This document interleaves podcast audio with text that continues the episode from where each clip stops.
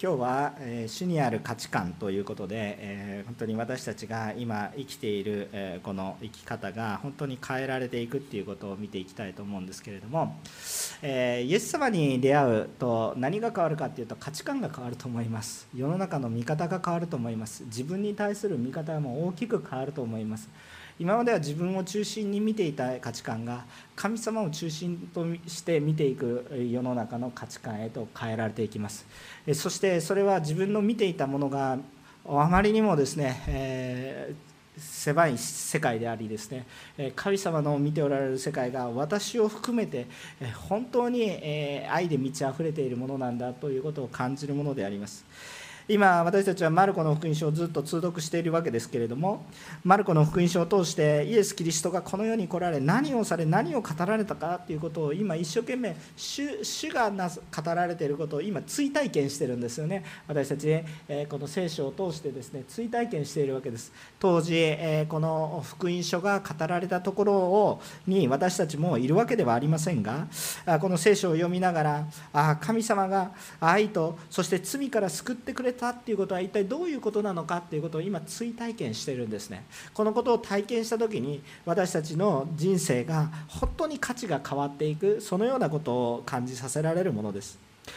えー、今日もですねその価値が本当に変えられた一人の女性のこの働きを通してですね、えー、本当に私たちが今見るべき価値観とは一体どういうものなのかということをですね、考えていきたいまたは体験していきたいと願っています。今日の本文はイエス様がいよいよ十字架が迫ってくるそのような時に起こった出来事。その周りで起こったさまざまな人間模様について記されている内容ですね。ある者はイエス様に対して、えこのこの女のようにそのままそのイエス様の御言葉をこの文字通り受け取って、えそして信仰を持って対応する者またある者は完全否定しイエスを殺そうとしている者ある者は何が起こっているのかよくわからないままに進んでいる者さまざまな人があるようです。でも私たちはこのイエス・キリストの言葉をそのまま受け入れて今できる最善の使い方をする時にこの価値観が変えられ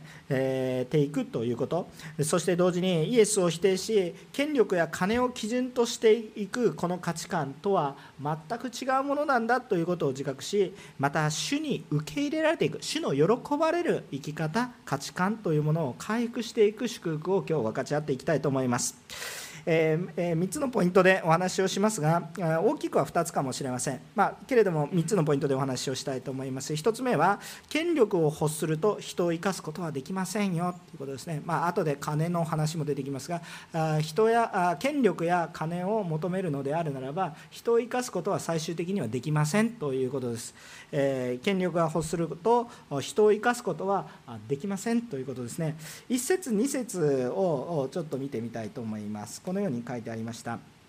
え杉越の祭りすなわち種なしパンの祭りがいくつか後に迫っていた。祭司長たちと立法学者たちはイエスを騙して捕らええ殺すための良い方法を探していた。彼らは祭りの間はやめておこう。民が騒ぎを起こすといけないと話していたとこう書いてあります。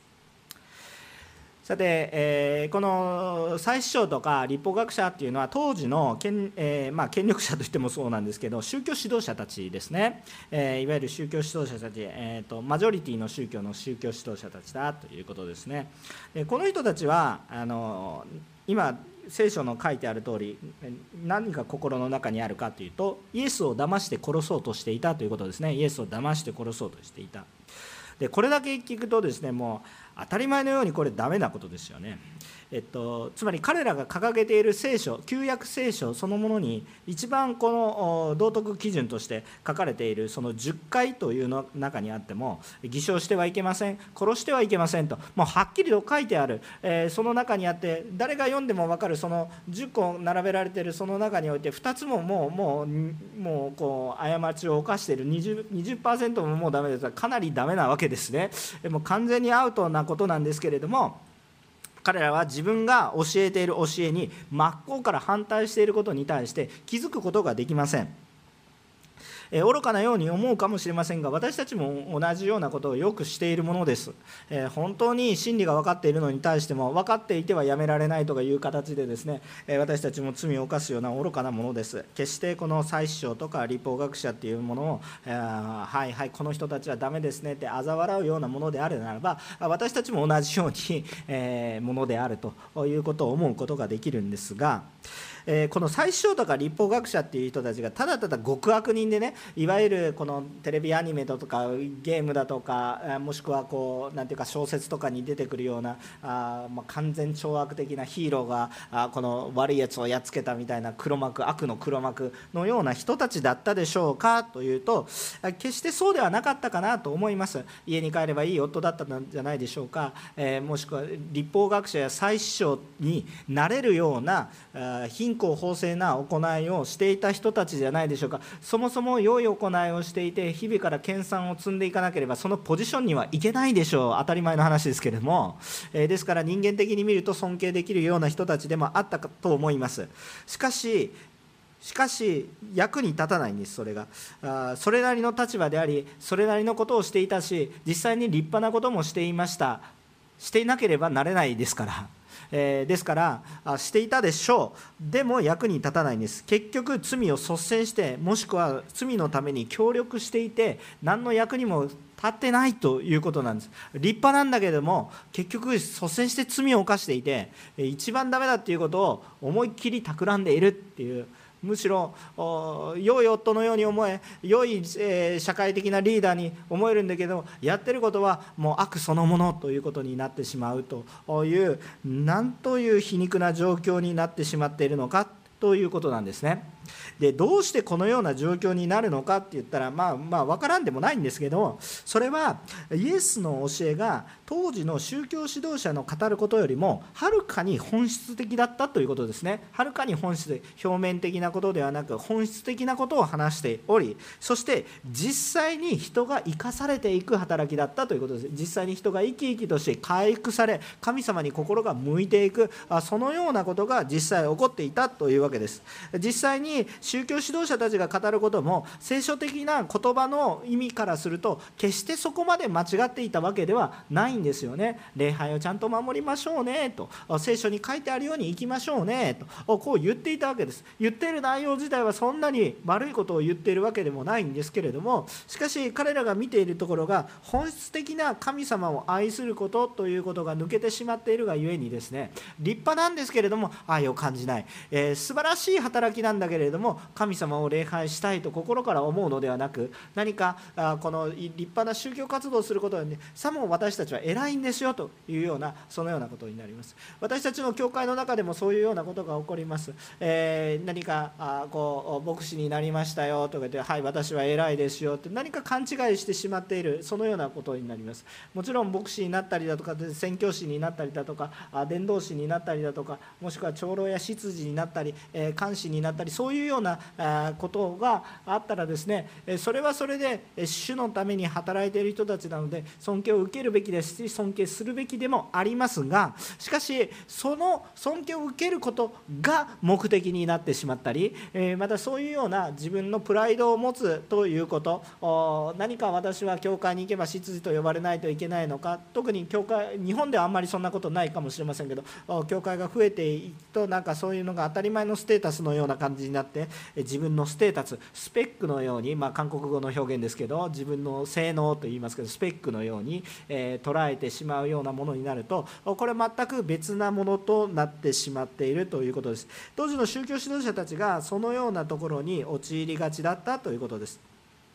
つまり妬みですね、えー、こうこの自分たちは表面的なことを言っていてあまり変わらないけど本質的なことを言っていてで明らかに人気があってでも認めてられない。ないというそういうような妬みがあったということともう一つはあ彼らの神学的な理解ですけれども主の御心に対する理解不足です。根本的には私たちは主のことを理解していないのでこのような間違いが起こります、えイエス様のことをちゃんと神様だと理解していればこういう間違いは起こらないんですけれどもそのことが理解できないので、えこのような問題が起こってくるということです。当時の宗教指導者たちは自分たちで、ね、神様に対する価値観つまり神学っていうものがもうこれ絶対的なものであって、えー、実際にその自分たちの捉えてる神様はこうだっていうのが先に来てしまってですね、えー、そして実際に神様が目の前にいるのに気づけないとそういうようなちょっと愚かなことになってしまっているわけですね、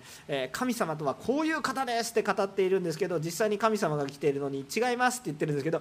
神様が来てそうだそうではないですよって言っててああそうだったんですか。間違っていました。これだと大丈夫なんですけど神様はこういう方ですって言われて実際に神様が来られてあそれは違いますよって言われていやいやいやこれはこうなんです。です。あなたがどう言おうとこうなんですとか言って本人を目の前に言ってるわけです。まるで私たちもですね何かこの神様と人の感じだとちょっと分かりにくいかもしれませんが誰かとお話をしていますと。でその相手の人に対してね私はあなたのことをこういう人だと思ってるんですよというふうに言うわけです。けれどもですね相手の人がですねいや私は実はそんな人ではないんですよと言うんです。でも自分の思い込みがつくいやいやあなたはこういう人ですという。話が噛み合いませんねそのような、まあ、自分の考えというもの自分の理解というものを全て通してしまうがゆえに、まあ、ある意味傲慢ということなんですがそのことによって結局神である主イエス・キリストの言葉に反対してしまっています。結局彼らは与えられている権力を守ることを優先して自分の立場を守ることを優先してしまっているがゆえにですね自分の主張や自分の立場を守ることを、えー、優先してしまったがゆえに根本的なミスを犯すことになります。つまり本当に自分たちが教えていること自分たちが教えていることを本当に神様を見上げそして仕えていることが自分たちの立場をこう立て上げていってるのにもかかわらず自分の立場を守るために何か罪を犯してしまって結局それは自分の立場はもう危うくするものなのにもかかわらずそういうことをしてしまうというのが人間の愚かさなんだということなんです。私もよく言いますけれども父親が尊敬を受けるためにはどうやったまあ私も父親ですから尊敬を受けるためにどうしたらいいのかって言ったら私は父親だって暴力振りまくってるんじゃなくてそれだと子供たちは従うかもしれないしお父さん怖いねって言っておおお父さんんはすごいねと思うかもしれないですけど心の中ではもう反発していて蔑んでいてもう何にもならないし子供が大きくなった時にもうなんかもうボロボロになってしまう関係になってしまいます、えー、そうではなくてですね、えー、本当に父親として愛し仕えているとですね情けない父親のように思うかもしれませんが大きくなった時にその父親を見てみると感謝と喜びであの時忍耐してくださってありがとうという愛の中にあふれていて何か大きなことをしていないにもかかわらずものすごく尊敬を見せむしろ何もしていないのに愛されるという形になっていくでしょ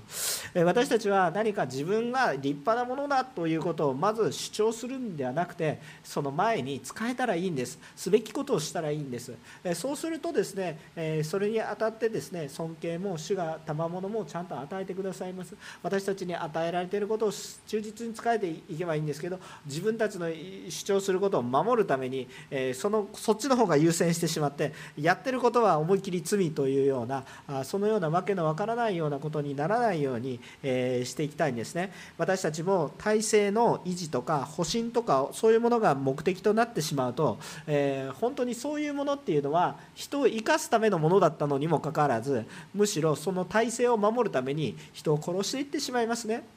えー、このあのこの国というのは人が生きていくためにあるんですけれども国を守るために人が死んでいきます。なんかこう矛盾があるわけですよ。ですからやっぱり私たちっていうのはあこの、うん、何かおかしなことにつながっていってしまうっていうことをよく覚えておきましょう、えー、権力やそういうお金というような目の前にあるようなその偉大なものに一見見えるようなものはあを求めていくと人を生かすように思い自分もこう充実感を得るような感じがするんですが結局人を殺していくことにつながっていく相手をのけていく相手を傷つけていくことにつながっていくようなものなんだということが基本的にあるんだということを私たちはどこかで知るものでありたいと思いますね。さあ2番目のことですね。2番目のポイントが今回の中心的な話ですけど主に仕え捧げることは浪費ではなく価値あることですよということです。私たちの人生の中では権力があったりお金があったりすることが価値の基準であったりすると思いますね。男性なんか特にそんなところあると思います。ね。出世するとお金がありまたこう決定権が与えられていてでそういうことはプライドがあって名誉があってあそれはいいことだって。まあいいことなんいいことなんでそれはそれでいいことなんですよ。悪い悪いと言ってるわけじゃなくてそれはそれでいいことなんですけどそれが第一の目的になってはおかしいですよって後からついてくるプレゼントですよっていう話なんですね。でも一番重要な価値のあることは主に仕え捧げること。まるで浪費のようなことに思えるようなことであったとしたとしても主を愛し隣人を愛する中で捧げていくことは決して無駄なことではないんだ。価値観が変わるんだよということを話していきたいと思います。3節から5節こう書いてありました。お読みいたします。さてイエスがベタニアでサラートに侵された人シモンの家におられた時のことである。食事をしておられるとある女の人が純粋で、え非常に高価なナルド油の入った小さな壺を持ってきてその壺を割りイエスの頭に注いだ。すると何人かの者が憤慨して互いに言った。何のために香油をこんなに無駄にしたのか。この香油なら300デナリ以上に売れて貧しい人たちに施しができたのにそして彼女を厳しく責めた。こういうふうに書いてあります。でこの今までそのパリサイ人たちの話がパーンってあったんですけどなんかこの聖書って映画みたいなんですよね、えー、なんかもうここでこういう話がありました。でも場面が変わってこっちですというんです。でも映画もね時系列が吹っ飛ぶ時あると思うんですけれども、えーえー、こんなだんだんだんだんイエス様の話をしてるんですけどこれもひょっとすると時系列が飛んでる可能性があります。ちょっと過去に遡ってる可能性があります。まあその辺りはヨハネの福音書との整合性を考えるとそうかなと感じるところなんですけれども、えーまあ、そんなことがパリサイ人たちは直前までですね、まあ、イエス様が十字架にかかるそんな時にまで、ね、宗教指導者たちは悪だけもしていたんですけれどもその以前に、えーキリストの弟子たちはどんな価値観を持って生きていましたかちょっとフィードバックしているような感じの場面になります。でまずここで注目したいのはイエス様がおられたのはサラートに侵された人の家です。弟子たちと共に集まっていたということです。何をしていたかというと食事の集まりをしていたということなんですね。でこの当時サラートという病気はどんな病気かというと、まあ、もちろんですね、えーと、旧約聖書を開ければ専門的なことは全部言えるわけなんです。ただし、えーと、これをですね現代の病気に当てはめて、えー、まあ、よく言われてるのはハンセン氏病ですよとかいうような話を言われてるんですけどサラートイコールハンセン氏病ではないと思っています私は。あのこれはあの聖書が規定する病気だたんですね、えー、ですので今の医学の区分とちょっと別の話です。サラートっていうのは、まあ、だからハンセン氏病もその枠の中に入ると思うんですけれどもハンセン氏イコールではないですね。イコールではないということを理解しておいてください、えー、とにかくこのサラだからサラートっていう表現になってるんですね。最近の聖書の中では。ああのこれは聖書が規定したものですよっていうことです。別に今の医学でこれはこうですよこうですよっていう分類するものではその分類することが目的でもないしということなんです。じゃあ重要なことは何かというとこのサラートというものが当時どう捉えられていたかというと、えー、不治でありまた汚れているとされているものでありましたよ。もしくは神からの裁きを受けているものだと理解してよかったということなんですね。非常に重い皮膚の病気でもありまた、えー、別のところにも実際壁とかにも出てくるんですけどそういうものとにかく呪われているものなんだというふうな理解があったということです。しかもこれは伝染しますよということで、えー、汚れも伝染すると考えられていましたので、えー、隔離されて、え遠のけられていたんだという時代背景だからなんかこんなことは幼稚なんですねどうのこうのっていうそういう話をするのは意味のない話なので、え当時そのような背景があったということをまず理解すればいいということなんですね。私たち過去の歴史が愚かですねって言ってたら今の私たちだって愚かなんですから それはちょっと意味のない話になりますので、えそういう論議は避けたいと思いますね。しかしそのような背景があった。でじゃあですねそのような背景があるその家にですね人が集まってですね食事をしてワイワイしているっていうことはですね衛生的に考えてももしくは宗教的に考えてもありえないことなんですね。ありえないことなんです。一般常識からはしてもそこは行っちゃだめでしょ隔離病棟のところに行って伝染病の隔離病棟のところに行ってみんなでワイワイ食事をしますよって言っておかしいんですよ。それやっちゃいけないことで。社会的に考えてもいけないことで。えまた、え宗教的当時宗教的にもそれはいけないこと近畿に触れるようなそういう行いだったんですね。しかしイエス様は集まっているんだということなんです。さてここでこのシモンという人が、えー、癒されていたかどうかということに対して、えこの聖書の箇所を通してははっきりとしていないんです。でで2つのだからですねこのことに対してあんまり深掘りしてはいけないのかもしれませんが、まあ、どっちでもいいといえばどっちでもいいわけなんですが、えー、もし癒されているのであれば感謝と喜びの祝宴だったと思いますしそこに社会的な宗教的なハードルももう取り除けられている。ああ神様が救いをもたらしてくださったんだなという喜び喜びであふれていた場所だったと理解できるでしょう。そしてもっと恵みがあるのはもし癒されていな、まあ、癒されていたかなと僕は思うんですが書いてないのではっきりしたことは言わないんですがしかし、えー、こうもし癒されていないのであるならばもっとすごいことが起こっているということを理解することができます。その汚れの中にあっても主が共におられるならばそこは祝宴の場所に変わるということですね。癒されているか癒されていないかをもうそれは超えたものだということでもっとすごいことが起こってるんじゃないかなと私はそのように感じます。でも一番重要なことは当時、まあ、表現は非常に悪いんですが私の表現が非常に悪いんですが当時の社会で価値なきものとされる人のところに行って主イエスは最も価値のあることを受け入れられていくっていうことなんです。そしてどの世界中のどの教会でも語り続けられていく重要なことを最も意味嫌うべきところで行われたということがすごく重要なことなんです。つまり一体何かっていうと私たちが考える価値があるものと主が見られている価値があるものというものは違うぞということです。私たちが考えている価値があるもの主が見られて価値があるものっていうものは全くその見ている基準が違いますよということを感じさせられるんです。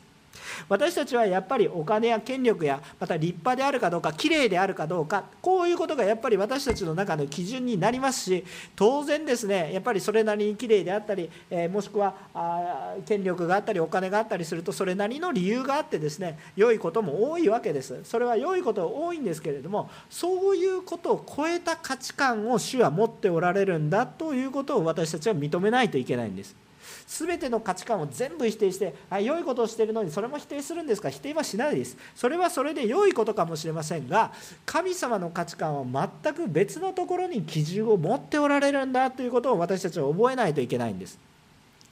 でこの当時全く価値のないものとされているところで、えー、そのものすごく価値のあることをされて聖書に残ること。皆さんこの人はただただ病気だったんですけど聖書に名前を載っていて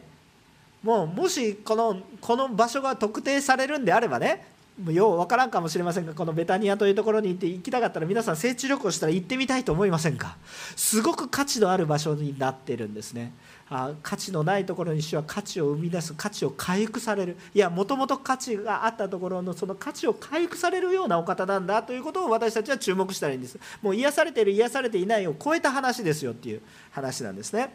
さあこのところである一人の女性がとんでもないことするんです、まあ、とんでもないことするんですけど非常に高価なナルドの香油の壺を持ってイエスの頭に注ぐんですよ。割って注ぐんですよ。もう後戻りできません。もう割ってしまっていますから今みたいに密封性が高い蓋でちょっと使いましたけどやっぱりもったいないからってもう全部注いだということです。全部使い使い切ったということですね。もう残すことなく全部使い切ったということなんです。でこのことを通してですねちょっと論争が起こるわけですよ。いや、これ、とんでもないことしましたね。なぜですかって言ったら、その香油がですね、サラダ油とかそんな感じのものじゃなくてですね、え思いっきり高価な香水のようなあものすごくしかもまた衛生的なものでもあったりもうそういうものだったんですね非常に高価なものだったんですね、えー、価格が書いてあります300デナリ以上以上ということはそれ最低300デナリということですね。300デナリ。いや なんじゃ300デナリという話なんですけど1日分の1デナリが1日分の就労の対価だとかよく言われてて大体日本の感覚で言うと300万円ぐらいだとか言うんですけれどもそれっていうのもちょっとこうなんとなくよく分かりにくいんですね。ですので、えっと、なるべく当時の当時の、えっと、感覚を大切にすることが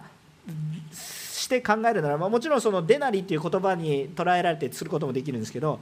まあ、私聖書勉強ちょっとだけさせていただきましてああなるほどなと思ってそのあのその、えっと、比べることができる記事がですね同じマルコの福音書に書いてあるんですよね。マルコの福音書の6章の37節に行くとですね5つのパンと2匹の魚を捧げて5000人が、えっと、こう食べたというようなお話があるところに、えっと、弟子たちがイエス様に対してあなたたちがこんな5000人男だけで5000人もっとするともっとたくさんの人がいる多分1万人だとかそれぐらいの人がいるようなところでどうやってこう食べさ自分たちでどうやって食べさせることができますかというふうな否定的な表現の中でこんなこと言ってるんですね。あなた方があの人たちに食べるものをあげなさい。弟子たちは言った私たちが出かけていって200デナリのパンを買い彼らに食べさせるのですかと言ってるわけです。つまり男だけでも最低5000人だったらあ最低でも200デナリが必要だなっていう感覚です。つまり300デナリって何ですかって言ったら大の男を7500 7500人計算ですね。1.5倍ですからね。200×1.5 倍は300ですからね。5000×1.5 倍が7500ですからね。ちょっとごめんなさい。ちょっと皆さんバカにするな。あの、はい、私が時々こんがらがるのでちょっと整理しましたね。7500人分の、え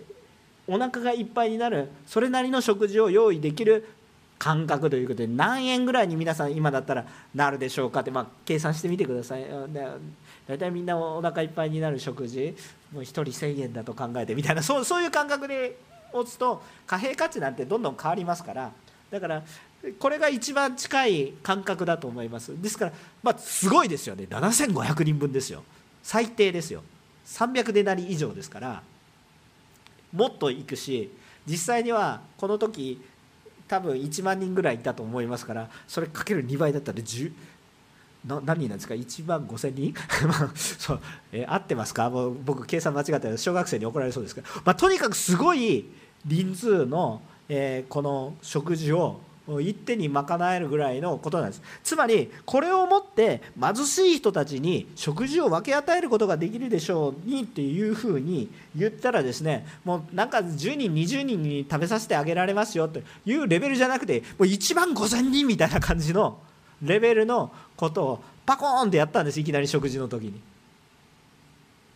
えーみたいな話で論争が起こるわけなんです。しかも当時の習慣の中では人前で女性が男性に近づくこともはばかれるような状況でしたからあまあ何度かこういうことがあったんですけれどもこの時1回じゃなくて以前にもあったんですがしかし、えやっぱり何重にも異例なことが起こっていて常識外れでそして浪費だと怒るものが多く出たっていうのは理解できます。どっちかといったら私も怒る方じゃないかなと。え皆さんどっちですか？素晴らしいことをしましたって言いますか？目の前で。なんか300万とか1000万とかいうようなものをバコーンってやってブワーってやって。炎上ですよね。そんなこと YouTube に流したら炎上するんじゃないですか。まあ分かんないですけど僕も炎上するようなタイプ。あこれちょっと大丈夫かなと思うようなそういうようなことを思いますね普段もう本当に切り詰めながらやってるのにこのこんなこともうそこまでする必要ないんじゃないですかみたいなね感じで思ってしまうような異例な出来事なんだということなんですね。でしかしねじゃあこのことに対してイエス様はどう対応されたかって言ったら非常に高く評価されます。6節から9節ですがするとイエスは言われた。彼女をするままにさせておきなさい。なぜ困らせるのですか？私のために良いことをしてくれたのです。貧しい人々はいつもあなた方と一緒にいます。あなた方は望む時いつでも彼らに良いことをしてあげられます。しかし私はいつもあなた方と一緒にいるわけではありません。彼女は自分にできることをしたのです。埋葬に備えて私の体に前もって紅葉を塗ってくれました。誠にあなた方に言います。世界中どこでも福音が述べ伝えられるところではこの人がしたこともこの人の記念として語られます。こういうことを語られている。イエスはこのもったいないような一見愚かなような行動に思えることを高く評価し受け入れられているんです。そしてまた福音の述べ伝えられるところは記念になります。と記念でこのことが語られ続けます。まさに今日どうですか？そう今予言が成就しているわけですけどまさに語られているわけですね。この女性ですね、まあ、あおそらくヨハネの福音書によるとマルタとマリアのこのマリアの方だっただろうと言われていますがヨハネの福音書を見ると考えられてそのように考えられるんですけれどもこの行為をですね非常にイエス様は高く評価しています。今すべきことの最善を成していることなんだ。彼女は一番価値のあることのところに自分の一番価値のあるものを当てたんだ。だから一番これは最善なことが行われているというふうにして本当に彼女のことを受け入れていくわけなんですね。で私たちこれはこうイエス様はなぜかというとあ私たちはこの過去のあのそのこのことを過去のこととして捉えているので非常にあのこのこの女がなぜ評価されているか理解できますがこの当時にいたら私は理解できなかったと思います。しかしこの女はですね明らかにイエス様がそうだと言っているようにイエス様の埋葬の準備をしているんですね。もうもっと意味がわからないですね。なん生きている人に埋葬の準備むっちゃ失礼じゃないですか？生きてる人で「はい今から死にますから死ぬ準備をしましょう」とか言ってね。皆さん自分のお父さんとかお母さんにやってもらう。も大丈夫ですか？っていう感じになります。非常に問題のある行動だと思います。じゃあなんでイエス様はそれを受け入れたしどうしてこの女はこのことができたのかっていうのはいつもこの聖書を読む時私の中に疑問になるんです。で一番単純な答えとしては精霊様が語ってくださった。これもう一番シンプルで単純です。でそれを否定しません。私も否定しません。あ必ず精霊様が働いて何かを教えてくださったんだな。ということを思います。でももう少しちょっと深読みします。あんまり深読みしてはダメです。あんまり深く書いてないから。でもやっぱりどうしても疑問に思ってしまうのでこのことを考えます。で同時に考えることができるのか何がこの女をこうさせたのか。もちろん精霊様神の霊が導かれた不思議に教えてくださった。それは必ずあります。でもその一方でですねこの女も全てを理解していたわけではおそらくないと思っています。私は。全部理解しているわけではない。イエス様が十字架にかかって復活されてこのことが分かるのはやっぱりペンデコステの後。精霊様が下った後にようやく分かってくる話なのでこの時完全に理解しているわけではない。理解しているわけではないんだけどちゃんと理解しているように行動できたのはなぜかというとなぜかというとそれは精霊様が働いたんですけどでももう一つ大きいことがあってイエス様はちゃんとすでに語られていたんです。内容は理解できなくてもどう考えても理解できないし意味がわからないんですけども確実に語られていたんです。何を語られていたんですか？私は一度死ぬよと。そして3日目によみがえるよということを語っ語り続けているんです。マルコの福音書何度語ってきましたか？ちょっと長い時間ずっと語っていますのでちょっと忘れてしまうかもしれないですけど一度ではありません。二度三度何度もこう語っているわけです。何度も自分が死ぬということを語っている。で女性が男性にこう近づくことのチャンスがあるっていうのはなかなかないわけです。当時。でこのマルタとマリアいいですか？マルタとマリア。なんとこのマリアがですね食事の時にまあ結局給仕しなかったんですけど給仕しようとしていた奇跡的な、まあ、ちょっとね ことが起こっていてやっぱり主の前に出て主に触れだからやっぱり主の近くに行くようなことが起こっている時にもう今しかないんじゃないかという思いになってこの行いをしたということです。つまりマリアは一体マリアとまあ一応マルコの福音書では断定してないんですけどもこの女性はですねなぜこのことをしたのかって言ったらそのままもう全部意味は理解していないんだけれどもイエス・キリストの言葉をそのまま受け取った。そのまま受け取るとイエス様はもうすぐ死ぬなということになるんです。意味は理解してないし復活するということも理解してないんですけれどもイエス・キリストが語っている言葉をそのまま受け入れたとしたらいいですか？理解はできないんだけどそのまま受け取ったらイエス様は死ぬことになるな。それがいつかはちょっとまだ分かってないですよね。分かってないからこそ。それが何度も語られて畳みかけられた後にこれは大変なことだと思ってそうしたら今私にできる最善意味分かってないし何をやってるか分からないしそうなんだけど今この人にできる最善のことをしてあげようと思ったわけです。さあ皆さん皆さんもし愛する人が愛する人がね明日亡くなるよっていうことが分かってたら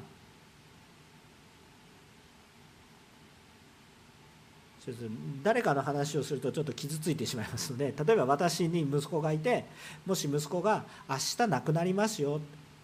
で息子のためにそれが分かっていたら息子のためにさあ将来大学のためにお金貯めてるからじゃあ明日も大学のためにお金貯めましょうかと思わないんですもし明日死ぬことが完全に分かっていたらそして今日今できることが分かっていたらもう息子のために貯めたお金なんて全部注ぐんですよ。全部。もう分かっていたら。貯めたってしょうがないでしょ。今使わないと。何かマリアにはそのような切迫感が主が与えてくださってこの時に神様のイエスの御言葉をそのまま素直に受け入れた時になんか人間的ないろんな考えをこれは今すべきことだと思わされたわけですね。結局これは全ての人を生かすイエス様の十字架と復活の出来事に対する準備となりました。世界で一番重要な出来事の準備となりました。だからどこでも福音が語られるところでは語り続けられているんです。この準備があったから。でつまりこの世界の人々を救うために300デナリ安いですか高いですかむちゃくちゃ安いんですよ。むちゃくちゃいや高いんですよ。高いんですけどむちゃくちゃ皆さん300デナリ一生かけて稼げませんか？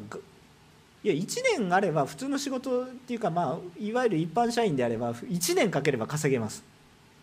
全世界の人を救うための準備がそれでできるんだったら安いです。意味分かりますよね。高いですから皆さん300万円車買うにはそのその程度。いやちょっと安いかもしれない。でも家を買うには300万円安いです。全世界を救うために300万円安すぎます。高いですが価値というものをどこに置くかということを覚えたいんです。さあでも今もっと黙想したいことがあります。ひっくり返して考えてください。ひっくり返して考えてください。彼女はこの埋葬のために300デナリのものを捧げましたが主は私たちに何を捧げてくださいましたか？私たちの主は何を捧げてくださいましたか？私たちの主は何を捧げてくださいましたか？私たちの主はまさにちょっと表現し尽くすことができないんですけど全てのものを捧げてくださったんですね。誰のために？今日私が生きるためですよ。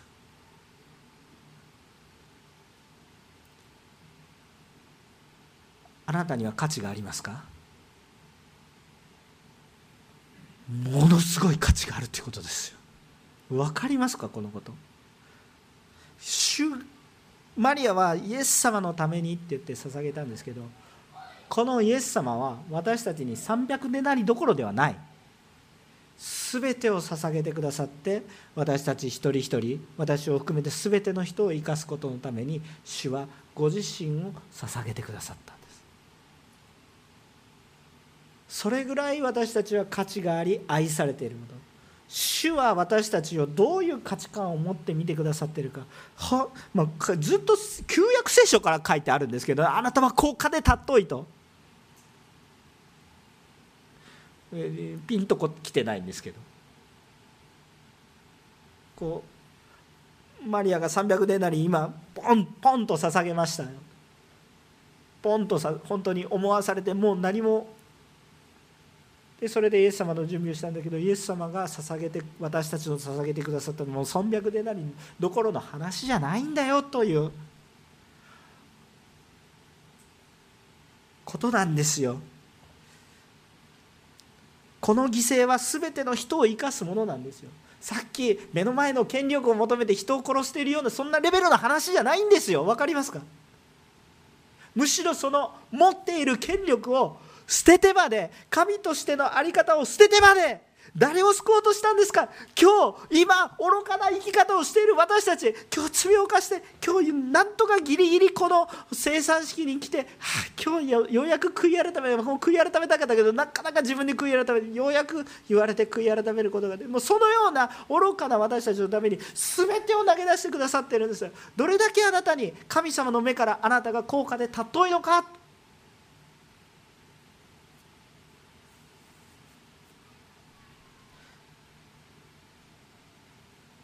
このことを分かったら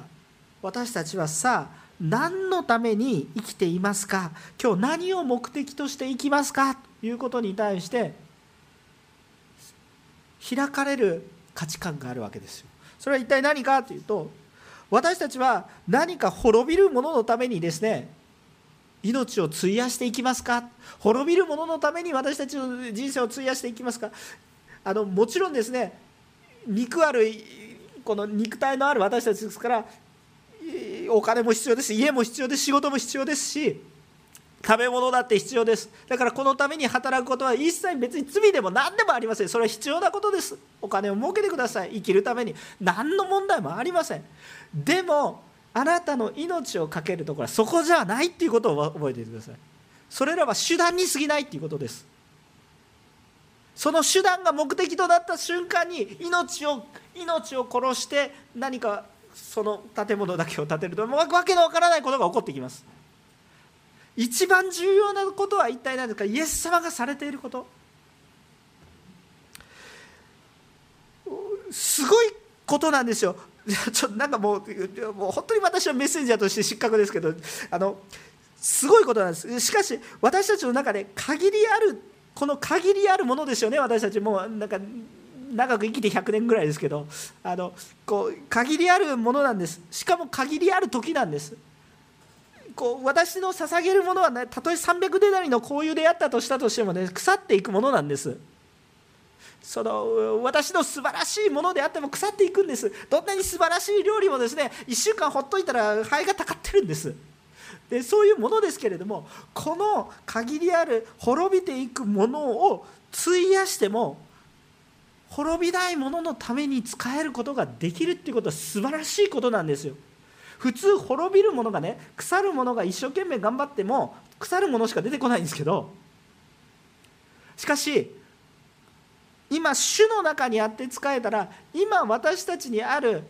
腐っていくような朽ちていくようなものでも永遠のものに変えられていくために用いていけることができるっていうなんかもう全く別ステージのことが起こってくるんだっていうことを私たちが感じる時に本当に幸いなことなんです。これは浪費ではなく本当に価値のあることですよ。だって極端あのあんまり言うとちょっと傷つく人がいるのでちょっと気をつけたいと思うんですけど皆さんゴミに全財産を投資しないでしょ？いやいやいやその当たり前の話ですけど明日捨てるこのプラスチックのゴミに全財産を投入しないでしょ？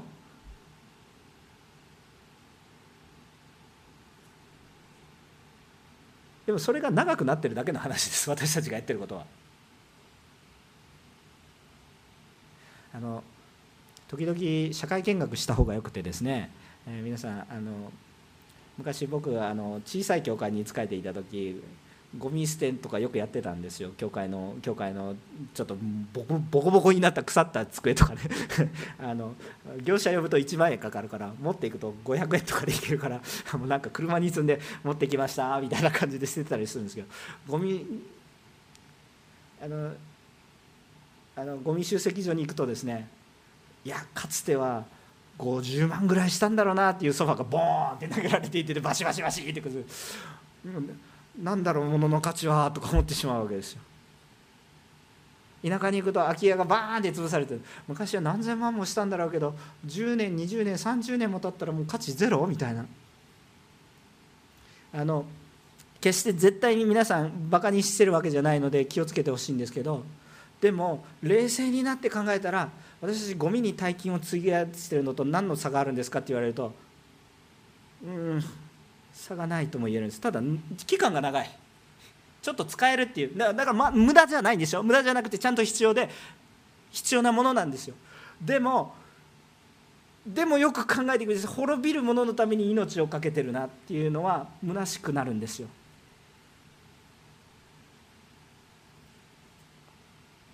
でも今話してる内容はそういうことじゃないんです。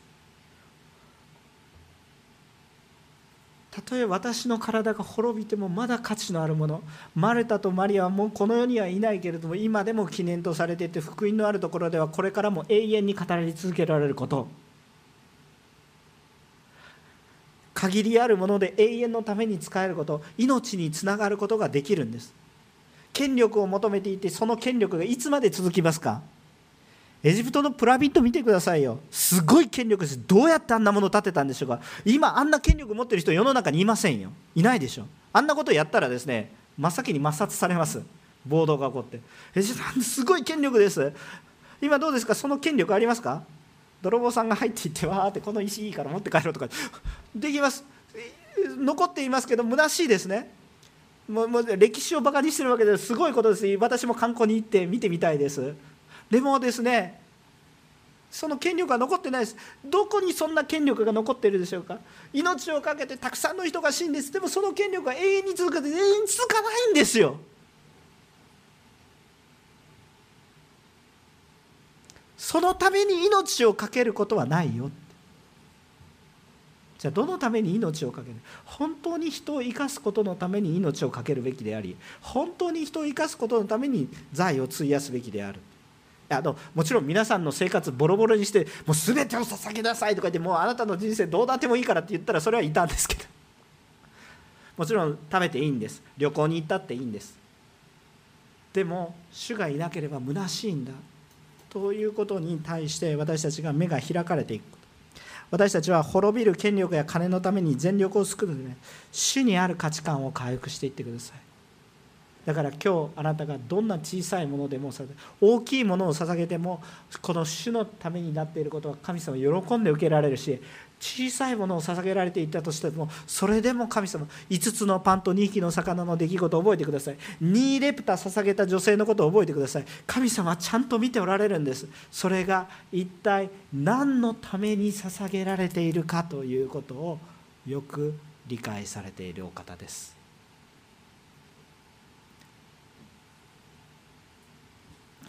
最後3番目。私たちを救うのは金ではなくイエスです。ということですね。いや金も救いますけどと思います最後10節11節。もうすぐ終わります、えー、読みますね、えー、10節11節。さて12人の一人であるイスカリオテのユダは最初たちのところに行ったイエスを引き渡すためであった。彼らはこれを聞いて、えー、金を与える約束をした。あ聞いて喜び金を与える約束をした。それでそこでユダはどうすればイエスをうまく引き渡されるのかとその気を伺っていた。え12人の弟子の一人のイスカリオテのユダは金の約束を交わしながらイエスの引き渡しの裏切る算段を始めていたということが明らかに示されています、えその時に、えこう金の計算をしているわけです、え彼は会計係でしたから金に敏感だったでしょう。300デナリがどれぐらい価値のあるものかも分かっていたでしょう。でもイエス様の命の救いの価値を見ていないんですね。えー、つまりイエス様の価値観と自分の価値観が合わなかったので結局、えー、こう仲違いをするというようなことなんです、えー、でもね覚えてみれば全ての全てであるイエス様が目の前にいるのに使えば消えてしまう、まあ、これ安いものではなかったと思いますけど使えば消えてしまうまあ、言ってしまえばはしたがで使えば消えてしまいますから。いくらでも与えられるその供給源を目の前にしながら消費すればなくなる有限なものに頼った愚かさがここに出てきてくるわけなんです。でも私たちはこういうような目先のことを優先するようなことが起こってきます。確かに金銭は生きていくために重要です。それは生きていくために重要であって道具に過ぎないということです。それが目的となってしまった時やっぱりこれまたおかしくなってきます。あのちょっと若者に戸惑いを与えないように言いますけどあのお金儲けすることが罪ではありません。あの一生懸命働いてください。なんか私は僕もなんか若い時にお金一生懸命お金儲けすることはクリスチャンとしてなんかもっと奉仕してボランティアじゃないとダメでいえちゃんと給料を受けてちゃんと働いてください。ちゃんとお金儲けしてください。でも大丈夫です。罪を犯してお金儲けしてはダメですけどちゃんとお金儲けしてください。もっと活躍してください。地の塩世の光として大胆にいいことのために使ってる。でもでもどうぞ。その与えられたものはそれが目的ではなくてそのお金儲けが目的ではなくて何のためにお金儲けをしているかがすごく重要であり多く捧げてください。私はこう教会員の皆さんがとっても地の塩世の光としても世の中でも本当に活躍することを心から願っていられるし主はそれを願っておられます。もちろんそうじゃなくても大丈夫です。そうじゃなくても人間の価値観とは別のところで神様の価値観がありますから。だからそれは大丈夫です。でも今できることは一生懸命やってたくさん僕ででもそれが目的となると虚しくなりますよと。そうではなく私を救うのはイエス様です。ですからこのために皆さんちゃんと生活してください。でも捧げ物もしてください。いつも僕は信仰の中で必ずはっきりと信じていることがあります。献金を捧げて家庭の会計が破綻するのであるならばそれは偽物です。その捧げ方は間違ってます。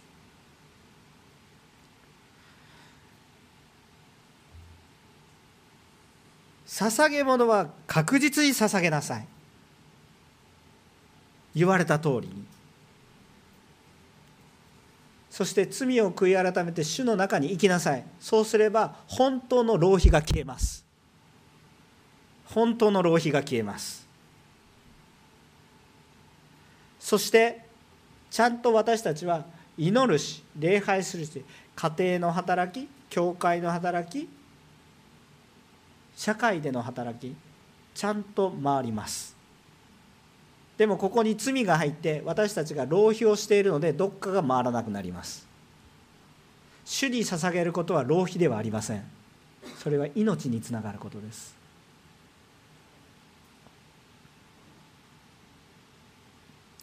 どっか違うんですよ。だから牧師の働きをしていても家庭がおろそかになったらどっかに牧師の自分の義があって自分の正義があって多分時間を浪費してるんですどっかで。でも本当に主の働きだったらちゃんと家庭も見ます。でもちゃんと教会も見ます。社会にも使えます。牧師であっても社会にも使えます。牧師も献金できます。貧しくても同様のことが起こると信じます。主は私たちに最初から無理なできないことをボーンと押し付けておられる方ではなくてちゃんと私たちにできることを教えてくださいます。でも目先の利益を優先していきお金が私たちを救うんだお金があれば大丈夫だってなっていると多分何かがおかしくなっていってどこかが難しくなります、えー、私たちにはイエス様が必要なんですね。5つのパンと2匹の魚から学ぶものでありたいと思います。主は5つのパンと2匹の魚から5000人を給食させるものです。それを実際に行うとすると200デナリが必要です。200デナリどこにあるんですか？ないんです。足りないんです。できないんです。でも主を信じていくとそれ満たされる主なんです。200デナリは与えられませんがそれ相当の価値がもう与えられていてそれ以上の価値が与えられて有り余る方に。さあ今日私たちもこの福音伝道日本の福音伝道とか考えると足りないんです。で私たちの捧げているものも少なくはないと僕は思っていますがしかし日本宣教とか日本伝道とか全部考えてさあ本当に私たち今捧げているもので一人の宣教師を支えられるかって言ったら支えられないんです。じゃあその私たちが100人の宣教師でもでも主を信じて今日私たちには主が必要なんです。5つのパンと2匹の魚から私たちは学びましょう。今日主を信じ今日捧げるべきものを捧げましょう。最善のことをしましょう。命につながることをしましょう。今日私たちの小さな祈りこんなところに行って私たちは疲れているかもしれません。疲れていて休むことも大切です。休んでください。いいです。でも祈ってください。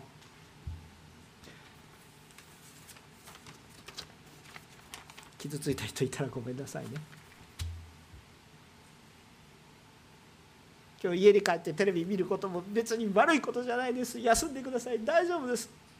でも30分40分祈ることが世界を変えることにつながっているのにあなたの休みが。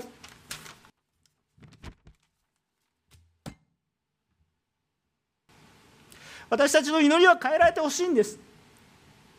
知ってください。取り出しの祈りがたくさんあるんです。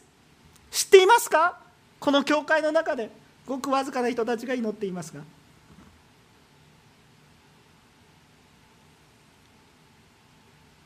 毎週1時間も祈りいいです。20分だけしか祈れませんがそう宣言して祈ってください。10分だけでもいいです。水曜日にも毎朝祈り会があります。水曜日にも祈り会があります。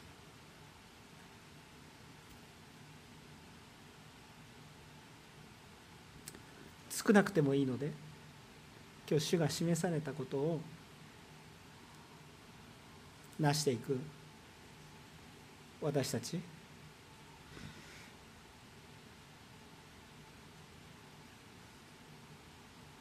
主はどこに価値を持っておられるかっていうのを私たちも見ていきたいと思います。どうぞですね神様が私たちに捧げることのできる時間を与えてくださっています。夜も祈り会があります。昼も祈り会があります。朝も祈り会があります。特定のことのために祈って弱さのために祈っている祈り会があります。取りなしの祈り会もあります。プライベートな祈り会もあります。どうぞ私たちのお金がどうのこうのを超えて今日私たち主の価値観を見て主の喜ばれる価値のために仕えていく私たちとなるならば主は5つとパンと2匹のような魚のようなこの300デナリの記念になるような働きを私たちになしてくださることを信じます。主がしてくださいますので小さなところから始めたらいいかなとすごく思います。一緒にお祈りをしたいと思います。